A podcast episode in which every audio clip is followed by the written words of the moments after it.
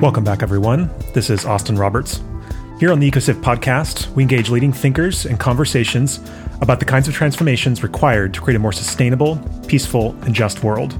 We bring you today's episode in partnership with One Project, which is a nonprofit initiative working globally with communities to design, implement, and scale new forms of governance and economics that are equitable, ecological, and effective. The focus of this episode is to elevate themes of the recent book, The New Possible, through a series of dialogues on global systems change.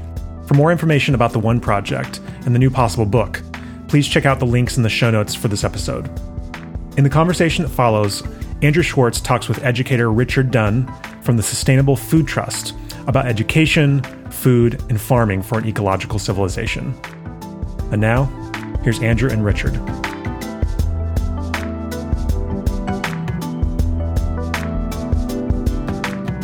Welcome to another episode of the EcoCiv podcast. I'm Andrew Schwartz, co founder and vice president of EcoCiv. It is a pleasure to have Richard Dunne with me today. Uh, Richard is director of education for the Harmony Project at the Sustainable Food Trust in the UK. Um, the Sustainable Food Trust's work on harmony in food and farming seeks to demonstrate how and why we must put principles of harmony into practice to accelerate the transition to sustainable food and farming systems that work with nature rather than against it, right? Fundamental paradigm shifts. I'm all about it.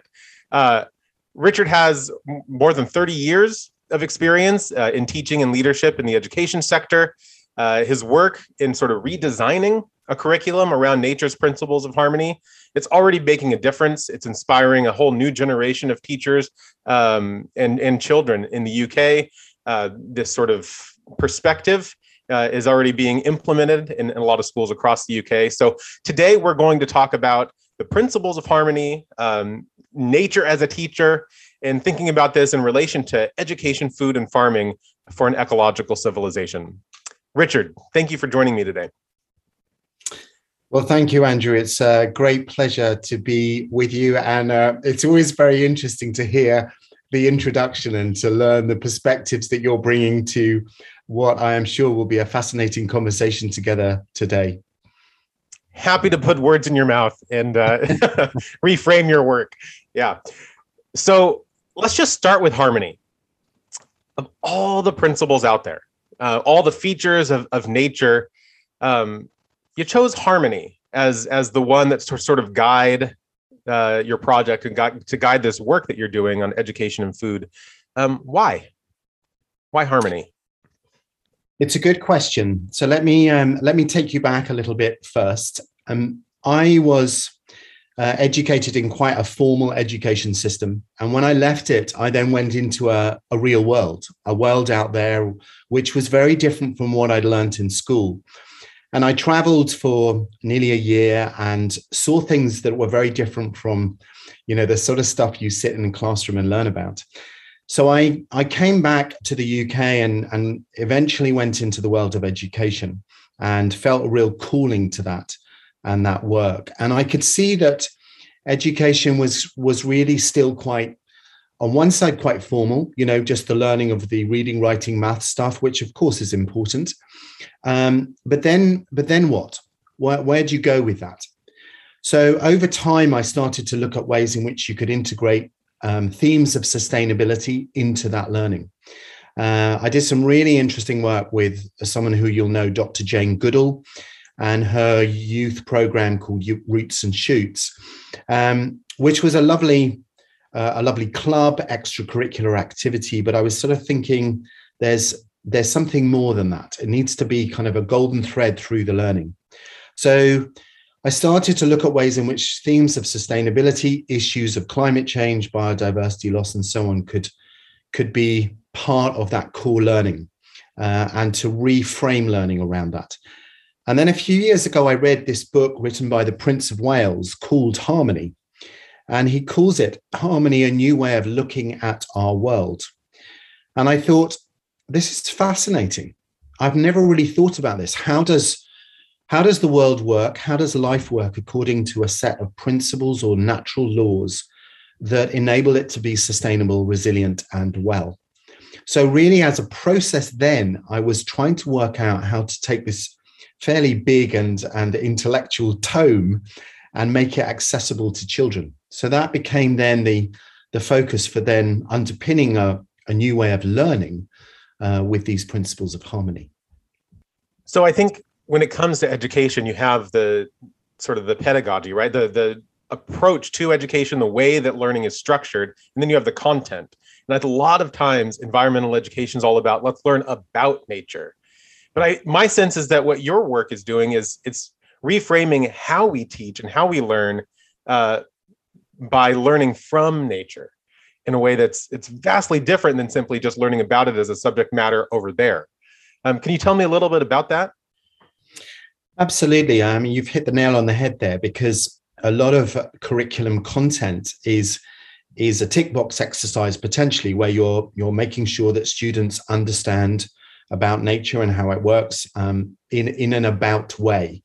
I think there's a lot of really good practice out there now, particularly with younger children learning in nature. So if you take the Forest School Association and the work they do, that's very much connecting children into nature.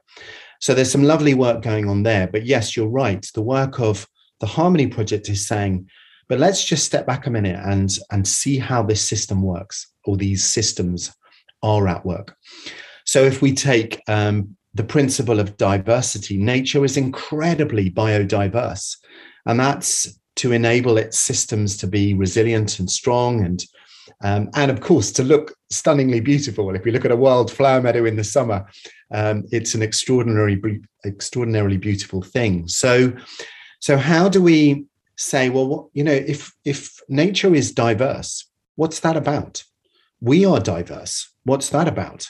how do we value and promote and celebrate diversity in all things? And then I suppose on the other side, we can look at the systems that we've created and say, if you take food and farming and the more industrial approaches to that, that that's actually degrading and damaging of natural systems. So what's not working there? Why is it not working? And what can we do to change it? Yeah. So I mean, you've you've hit the nail on the head as far as saying there's a problem with the way that we do things um, with education, a problem with with the way that we do things with food and farming, um, in that, in a sense, it's not it's not um, mimicking that principle of harmony. Um, we're degrading nature, we're eroding topsoil, we're you know sort of trying to dominate and control uh, rather than working with. So, what does that? What I mean, what does it look like to put the principle of harmony in practice? uh, with respect to systems for food and farming? Well, I think if you take any kind of project of learning, it's often very, uh, in a sort of subject based way, it's very siloed.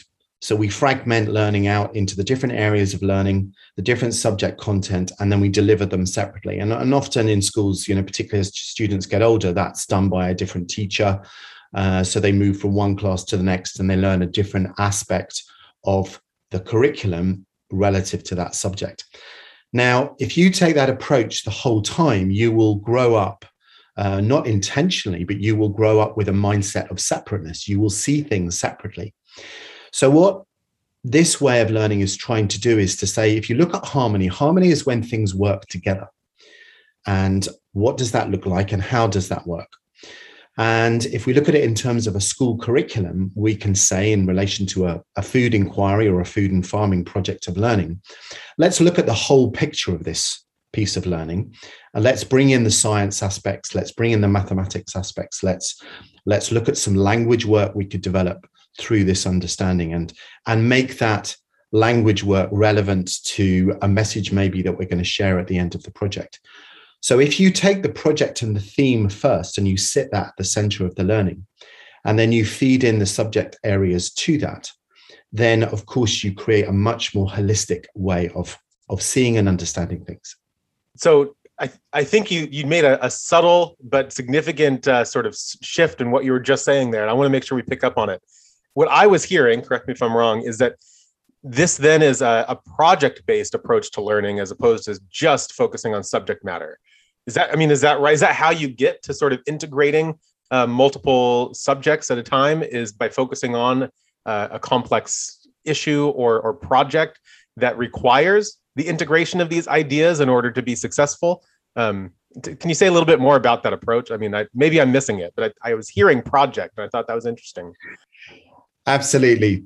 Um, you are right. Uh, this way of learning is very much around projects and a project based approach. I think it doesn't deny the fact that subject skills and knowledge are really important. So it doesn't say, you know, through this approach, you would not reference subject uh, subject learning. Uh, and they all have a value and a, and, a, and a role to play. And in fact, you know, if we look at nature, every element within a natural system has a value and a role to play. So it's rather the same if we're looking at education. We would take the different skills and knowledge that are, are, are required uh, for students to learn, but we would then look at ways in which they can be integrated and applied through a project. There will always be elements that need to be taught discreetly uh, sometimes it just won't work to do that, and it doesn't work either to force it. But actually, if for the most part, students can see why they are learning what they're learning because it contributes to the to the greater whole of the of, of the work mm. uh, then it makes more sense to them and i think importantly and this has come up recently from students speaking out about their future they want to see much more cross curricular learning they want to see a joined up approach they want to understand how their learning links together. So it feels like the right way to do it. It won't work all the time, but I think as a as a starting point, it's great to to begin with the project in mind and then build learning around it. Yeah, that makes sense to me. Um, I'm curious. I mean, I I can see that working really well um, with children education, K through 12 type stuff. Um, but the way that things are currently structured, the higher you go in education, um, you know, you learn what does it say? You learn less and less, or wait, more and more about less and less, or something like that, right? So you're, you know, you get the PhD, and now you have a very narrow specialization. Um, does this same sort of approach to a, a harmony-based education that's sort of learning from nature would that work at these sort of higher levels, or um, or not? I don't know. It's a very good question, and I think one of the things I've noticed coming out of, of COVID and the coronavirus pandemic is that people have been asking, what is our education for? Is it working? Is it preparing us for the sort of challenges that we're now facing? And I think there's there's an openness to exploring and experimenting in a different way. Now, of course, as you say, the higher up you go in the education system, the more likely it is that you're going to specialize and that's fully understandable. But I think alongside that, we can now start to really think about, and people are already starting to think about, ways in which we can have a particular focus, but also look at it within a broader context. If I give you a really nice example here in the UK, there's a, a new tertiary education organization called the London Interdisciplinary School. And the London Interdisciplinary School is, is a tertiary education body it's just set up this this term. And one of the modules they're doing in January, which I'll be part of with some of their students, is looking at a module on sustainability in relation to this work of harmony. So I'll, in effect, give the students a brief on what harmony is about, what it means, and then they'll look at how it can be applied, maybe into education contexts, into business contexts, and then they'll come back with a report or a brief on what they think they have discovered. Now, that's a very different model from learning one subject and looking at it in, in a very specific way. So I think, you know, we always need to be evolving with our education pro- programs. And this feels like a really good time to do that. Yeah, it's interesting. I think we are in a unique time uh, in our global society uh, that really is ripe for change. Um, largely because of COVID, but other things that are happening in the world. I, I love this uh, quote from Alfred North Whitehead, one of my uh, favorite philosophers, and that's there's only one subject matter for education, and that is life in all its manifestations. And um, I get the sense that that's something that you're advocating essentially is that we have to make life, we have to make the world our subject matter.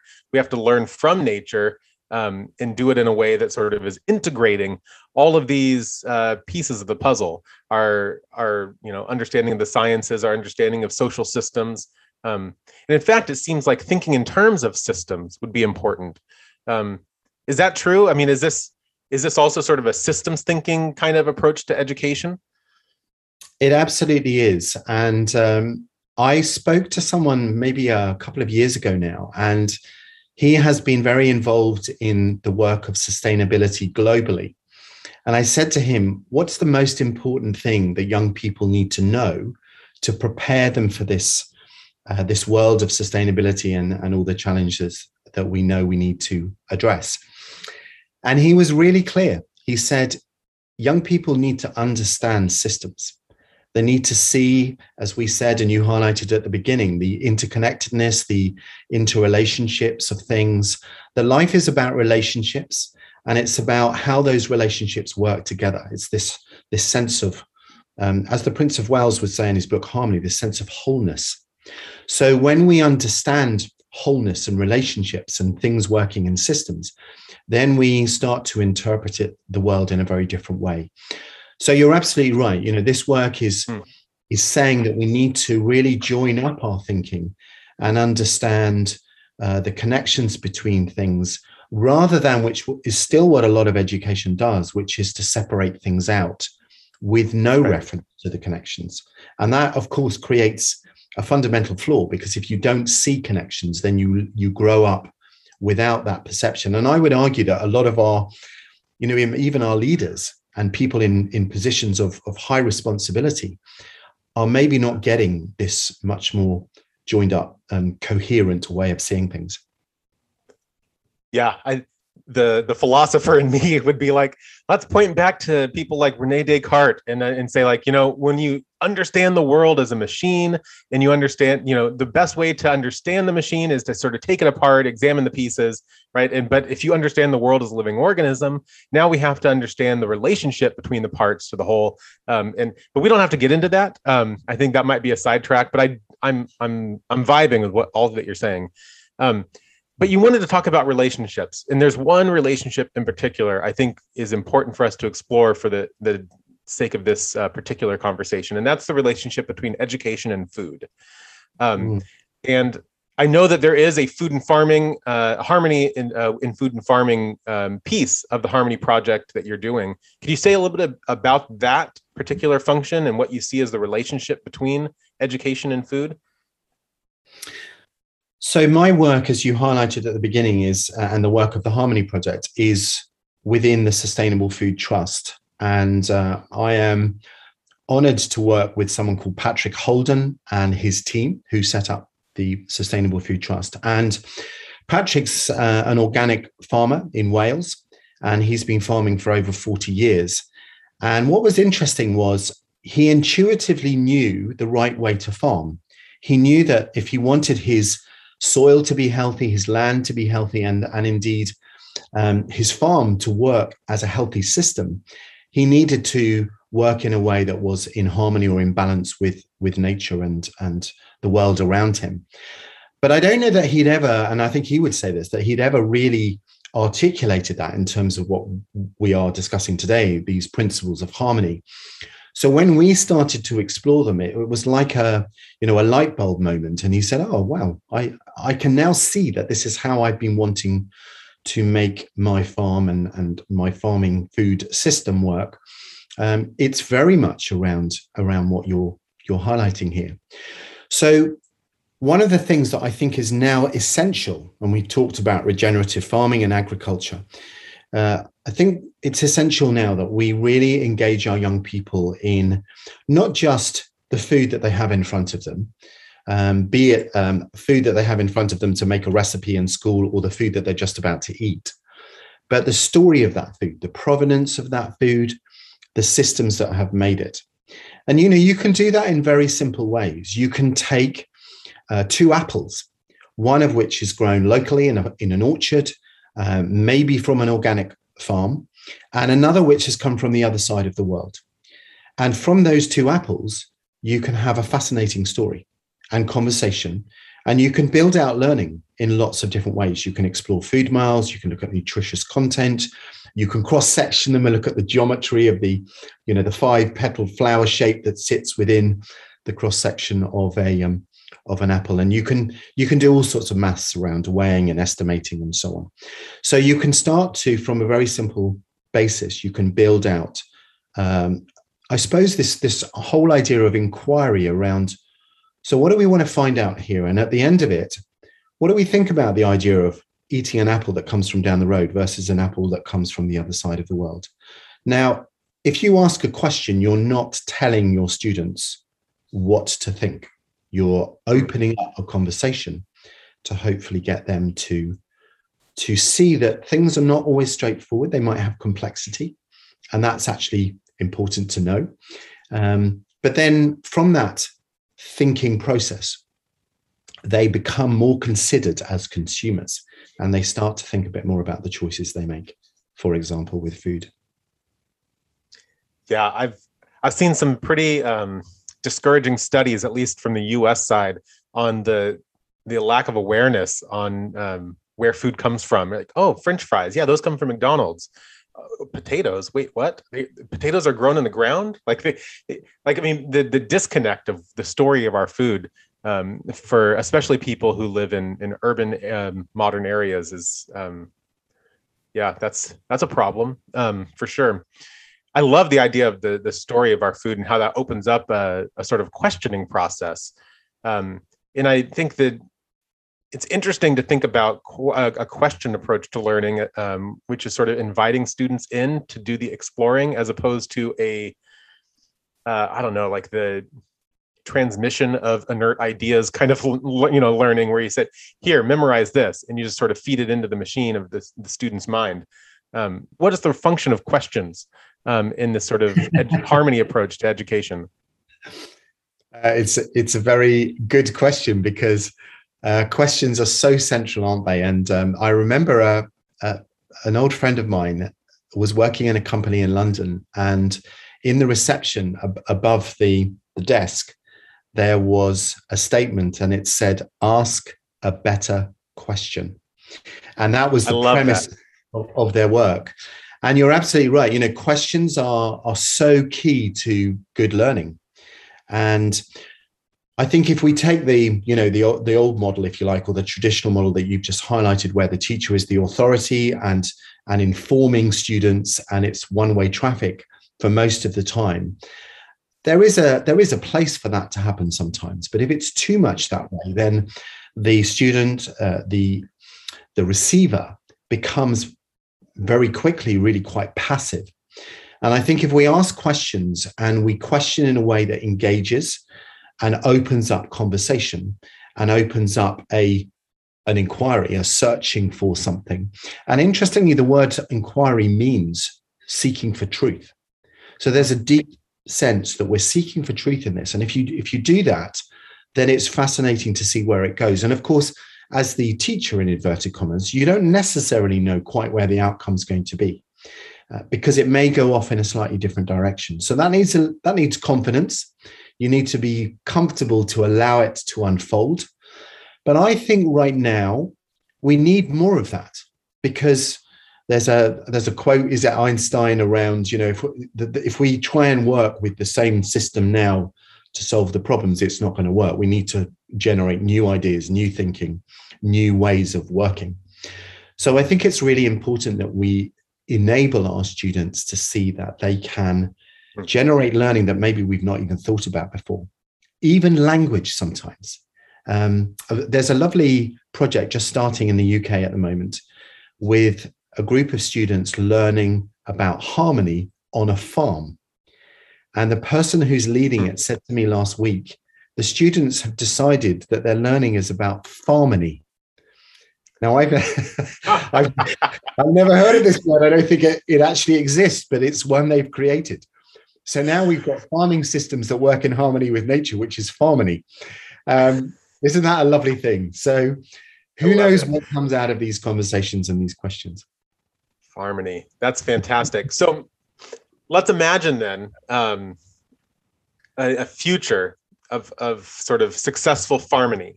Uh, so you got the world, uh, even you know the year 2030. Um, you know the UN saying, hey, you know we may have a decade to make a difference. Um, so we really need to act quickly. Um, but if if you were to imagine the world in some near distant future where the principles of harmony have been fully employed in food and farming and education in economics in uh, political structures beyond right?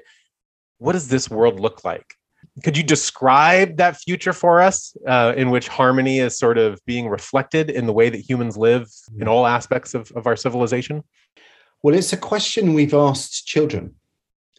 And what is fascinating is how clear and articulate they are about that vision.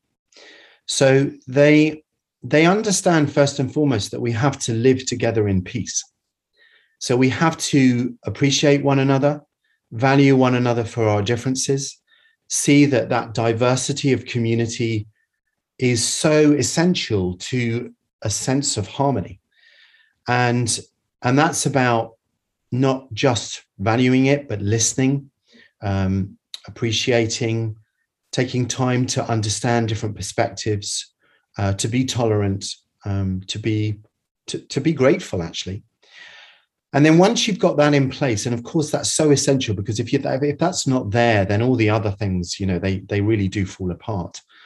Then the wider picture is is absolutely around all the things that that we're discussing today, because they would want um, clean air, clean soil, clean water, clean rivers, clean oceans.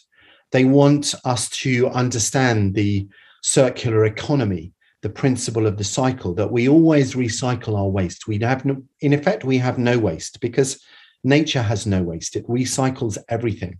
So, how do we create systems that recycle everything? It's a world where we understand relationships. We see how things work systemically and what makes things work well together. It's a world where our food systems are regenerative. And whatever that means, and of course, it has many interpretations, it's about a system that works in harmony with nature. So it's not degrading of nature and natural systems. And alongside that, therefore, it's a, it's a world that is thriving in biodiversity. And I think what a lot of people are, are seeing is we need to bring together the social justice element alongside the environmental justice, the well being of people alongside the well being of the planet. And if that's our goal and that's our vision, and we work with that intention, then we can create the most remarkable things. And I, I even have a sense now that there are so many great organizations out there who are really seeing that we need to heal the world. And that is from a human perspective as much as it's from an, a nature perspective. And of course, seeing that that we are nature. Um, we're not separate from the natural world. We are an integral part of it. So if we get that understanding right, then I think for all that we know, we've got massive challenges ahead. I think you know the future can be very, very positive. I do want to start uh, talking about those challenges, but before we do, I I just have to say yes to everything you just described as your future. I think it's beautiful. I'd love to see some examples of what the kids come up with. Um, I think I think we can, we do, yeah, I mean it's that could guide entire organizations and, and, governments to say this is what the future needs to be. You know, uh, because it's clear and concise, and I think often um, adults m- muddy things up. Um, I think what you described in my mind uh, through this sort of lens of harmony is exactly what our organization tries to describe as an ecological civilization. And I think that people use different terms and different language, but we are trying to describe a very similar future, which excites me because I feel like, okay, there's some momentum that people are coming from different perspectives, but trying to move toward a, a similar goal, uh, which I find um, encouraging and, and hopeful. Um, I think that at the end, you were touching on the relationship between social and environmental um, issues. How how does harmony speak to that uh, as a as a principle? Well, I think we we absolutely need to see this from from the societal aspects and the communal communal aspects as a as a starting point. We need to be looking at how we relate to one another. What are the values that we live by? I think you know the values culture is is essential to all this work how we treat and respect and value one another is uh, is the foundation for this work. And then we from that we go out and do good good work in in the world and and and of course in the natural world as well.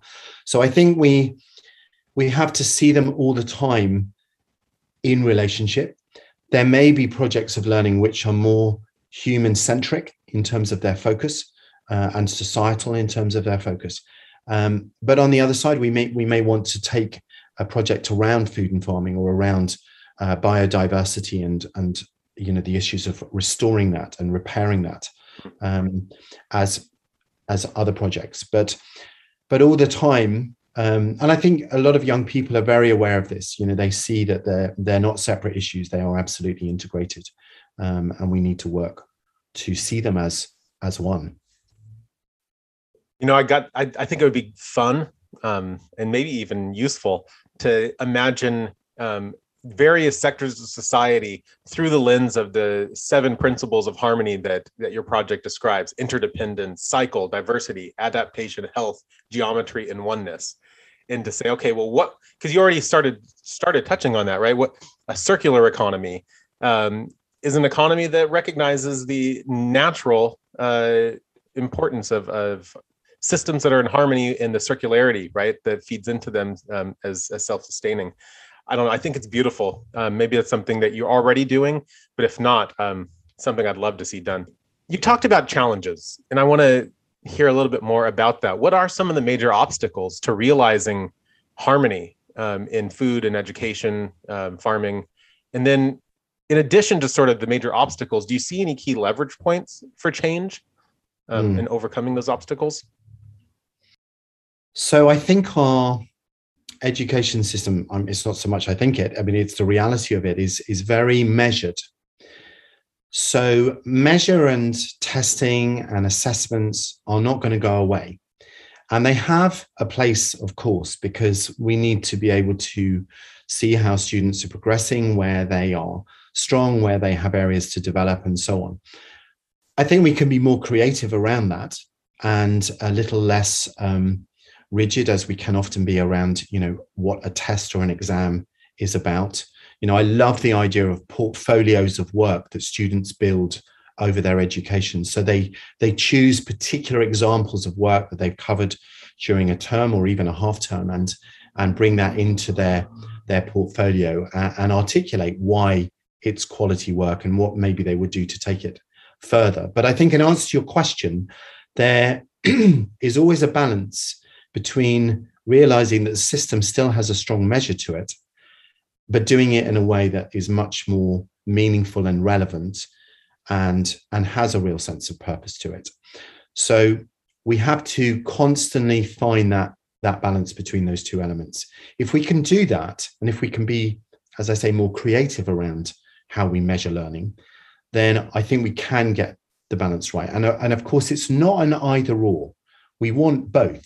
We want children to make good progress in who they are, in how they learn, but we want to do it in ways that really connect them to the issues that they face.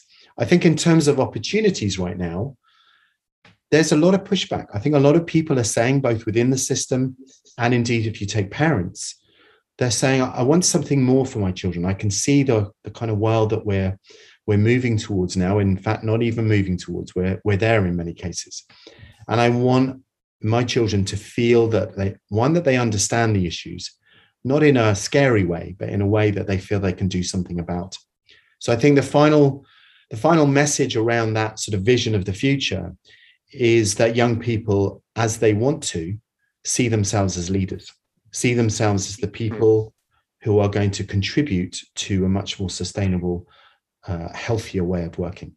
Yeah it's interesting that that first piece of what you're talking about of measurements and, and metrics, I think I do see that as a huge challenge because um, let's imagine that you're, you know, you're a high school um, that is saying, well, we we're going to sort of get rid of this sort of traditional grading system. Uh, but now you have a kid who wants to go to college at Oxford and doesn't have the same uh, sort of presentation of grading um, that the admissions committee is used to looking at. So then does it is does that going to interrupt their future right so i can see how changing a system that is sort of a complex web of multiple systems is it something that has to happen all at once or can it happen like can it start from somewhere um, and then sort of expand. Does that make sense? Like, yeah, it does. Because I, right now there's a system where it's even if it's taking us in the wrong direction, there's some coherence to it. Would changing K through 12 education radically disrupt that coherence in a way that would also require changing higher education and other sorts of things all at the same time? Or so when we talk about harmony, we often call it a, a new way of learning. And I think it's about looking at how we can do things differently, how we might shift the way in which we assess or exam um, or create exams for students. I mean, even down to asking different questions that draw out some of these issues that we're talking about so that students if they know that's the way in which the education and the exam system is going they are going to start to learn in different ways. I think that's already happening. I think we're, we're seeing more and more of that um, because you know the people who are doing the examining are interested in finding out what students think about about these issues. So there's that side. I think we can we can look at how we we assess and test so that it is more relevant to the the, the issues we're talking about. And then maybe on the other side we need to find this balance again in terms of what the, the course does. Because you know my son's doing medicine. Uh, he's doing medicine at cambridge. And i think he would say that there maybe could be more done around the integrative approach to medicine. Seeing medicine more holistically, not just about fixing the problems of you know someone having um, you know a, a, a, physical issue or a, or or even a mental issue. Um, so how do we um, how do we look at things in a in a more joined up way? So it might be that you know particular modules of learning are developed which are not there at the moment, which start to open that up. Of course, then you've got to look at what you take out because you can't just keep adding more. But I think that sense of shifting practice is exactly what we need to do. And I would say in, in the best practices right now, that's absolutely what's what's happening. It seems that uh, an important piece of the puzzle is teaching teachers uh, this new sort of holistic approach uh, toward a harmony-based education. Is is that something that your project works on? Um, mm. sort of teacher training and because i think there's of course there's sort of the the systems changing the system of education mm. uh, but as far as like making sure that this is being worked into a classroom um, if the people who are doing the the teaching are trained in this sort of traditional way of of sort of one directional education um, i assume that they might not know what to do as far as um, embracing a, a different model I, I, believe you have resources and things like that that you offer, but can you say a little bit about the, yeah, how to teach teachers? So teaching teachers is is obviously an essential part of this evolving program of learning and, and way of learning. And um, we certainly are really interested in how we support training teachers and teachers and indeed head teachers or principals. So there's a sort of tiered approach and at different levels you might or you would present it in, in different ways. I think in terms of trainee teachers, and it's something that I did just uh, just over a week ago with with a cohort of 200 trainee teachers at a university here. If you can give them a sense of what this way of learning looks like, um, and show them the the processes that enable it to work, so you would start with a, a an inquiry question you would link it to a principle of harmony and draw out sustainability themes or practices from that. You would celebrate that learning not just through the assessments that we've been talking about, but with what we would call a great work, something that defines that, that period of learning and gives students a real sense of journey. And then you would look at the specific subject areas and how they um, are integrated into that project. So if you give that overview and you help people to see the process, and then the next stage is you provide maybe not all the activities or the lesson plans, but enough to give a, a sort of scaffold for that work, then I think most trainee teachers and indeed teachers can feel confident enough to give it a go. But it absolutely, in in many cases, it needs that that lesson plan or the designing of lesson activities to be there so that they feel confident that they know how to deliver on the message of the of the big picture. Definitely. My friend john cobb i've, I've heard him talk about his concern um, that education is basically set up uh, to encourage people to be, uh, you know, pursue uh, city-based work uh, because you know that's where the money is, and basically everything's designed toward uh, education, toward uh, the pursuit of money, um, and that as a result, uh, rural areas and farms are being abandoned because the education system is saying what you should value is urban life, uh, city life, and that's where the the resources and the jobs and the money and happiness or whatever right is. That's where you want to be. Um, farming and, and, rural life, you know, you don't want that. Education is not driving people uh, to to rural communities. Um, first of all, I'd be curious if you if you have a sense of whether or not he's on the right track and thinking education is indeed driving people away from uh, sort of the value of, of rural life, but but more importantly, um, does a harmony based approach uh, provide a balance to that? Um, does it suggest an alternative value system that says um, the goal of of life and the goal of education is not simply the pursuit of a higher paying job, um, but there are other pursuits that may be uh, of important worth? I think the goal of, of, of the harmony approach is, is health, health and well-being. And so we need to really define what we understand by health. When are we healthy? When do we feel well? What gives us a sense of well-being in our lives? And I would love to see that message of health uh, running right through the system from the youngest children to the oldest so that they interpret health, look at health through the lens of lots of different understandings.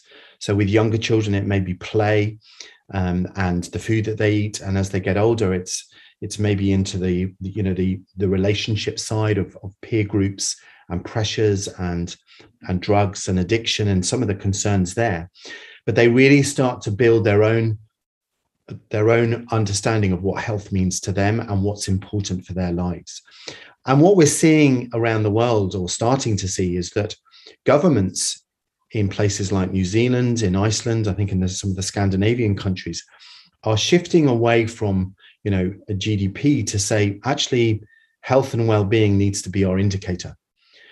Now, what we're seeing here in the UK, I think, is whilst there are many people coming to the cities, there are also people now moving away and wanting to establish themselves in a rural a rural life.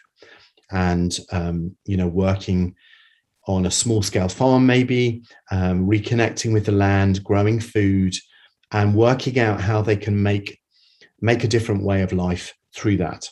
And there are some great organizations uh, here that are supporting young people in that interesting they're people who've maybe been to university done some work possibly in the city and then decided, you know what, particularly because of my concerns around food as an as, as a very obvious example, I want to reconnect to the land and start to do something that is a positive response to that. So there are definitely young people now um, that I'm aware of who are looking to go the other way and seeing that as as a real positive. And and I think if we can build on that, I mean, I'll give you one example. In mid Wales, there's a lovely small town called Lampeter, and there's a university there called the University of Wales, Trinity St. David. And we're at the moment looking at a food hub project linking farmers and food growers with schools within that community and building learning around that. So our intention is that some of the workshops and the training will actually take place on farms for teachers and educators so that they get this really strong experience of of what's going on in the land around them. And this is a, a really lovely way. I'm sure there are great examples in the US too, and indeed elsewhere, but a really lovely way of, of building the sense of community, which means that the young people are maybe less likely to go away from that place uh, into a city. That's cool. That's really that's a neat example. Um, so obviously, there's a lot of challenges, a lot of uh, complexity to transforming the way people think, um, to transforming systems of education, our systems of, of farming and, and food production, um, distribution, our economic systems. I mean, there's the world is not uh, short of problems, right? Um, and challenges. But in the midst of that, um, I, am hearing some interesting things that are happening around the world, uh, these emerging opportunities, new developments. What gives you hope is there reason to have hope and to think you know we actually can make a difference and move toward the kind of uh, world that you envisioned a little bit ago I'm doing a lovely project at the moment with the Eden Project. I don't know if you know the Eden Project is based down in the west of England in Cornwall and a wonderful organization. And one of the things that we're looking at is to get young people to talk about their home and what their home means to them and what their hopes and fears are for their future. Uh, and indeed, what they would say to someone who is coming to visit their, their home. And I watched a video just last night of a young girl called Matilda from Australia. Of course, she had to be called Matilda. And, um, and her short three minute film, I think probably taken on her phone, was absolutely stunning.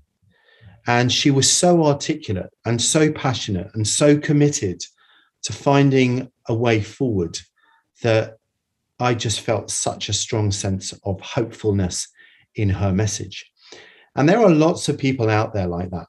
Lots of people who rather, I mean, of course, there's eco anxiety and, and completely understandably, but we have to shift from that to say, every one of us can do something. And let's start here in our place, in our locality, in our community.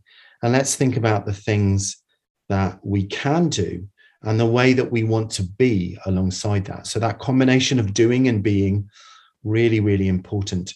So my hope is is that if we can develop the right ways of learning that balance the more formal traditional aspects uh, that we know are important with something much more creative and enlightened and relevant for young people that, that helps them to address the things that we're discussing today then then we can create something that will be incredibly hopeful and indeed inspiring. And our, our young people, our students, will absolutely uh, take us on a journey with that. And I think for me, the fascinating thing, as I mentioned earlier, is, is how they respond and, and what sort of things they think of and create and design that they think will help be the solutions that, that we need. Wonderful. I, you had mentioned the importance of, of people wanting to say, hey, what can I do, right? How can I participate in building this uh, this future toward harmony? Um, so let's imagine there's a parent at home listening to this saying, "I am all for this harmony approach to education." But my my kids in, in a public school system where it's definitely the more traditional test-based uh, subject matter information model. Um, what advice do you have for them on on what they can do um, to to change the to give new opportunities for their children to learn um, from nature, not just about nature? Well, I think there are t- there are two sides to this. I think from a parent perspective, of course, if if your school is not doing this, I would say to parents, of course, in the nicest possible way, go into school and ask some questions to find out how much students are engaging with issues of sustainability, you know, some of the harmony principles and the practices that come from that. And to start that conversation, because it may be, and, and schools we know are really busy places, and it's not always easy to change things. But if a conversation can begin, then who knows where it can go. And what I've seen in my own career is that once parents are on board and, and invested in something, they'll they'll support it in incredible way. They'll get right behind it and uh, in the right way lead aspects of it.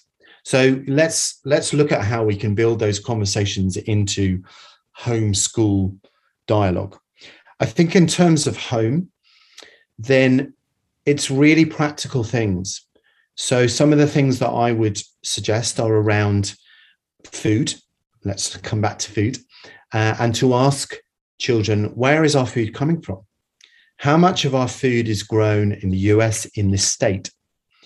Uh, where's the food, if it's not from this state, coming from? Is it from the US or is it from further afield? Let's get a map out and let's start to map out all the different products that we're consuming and where they've come from.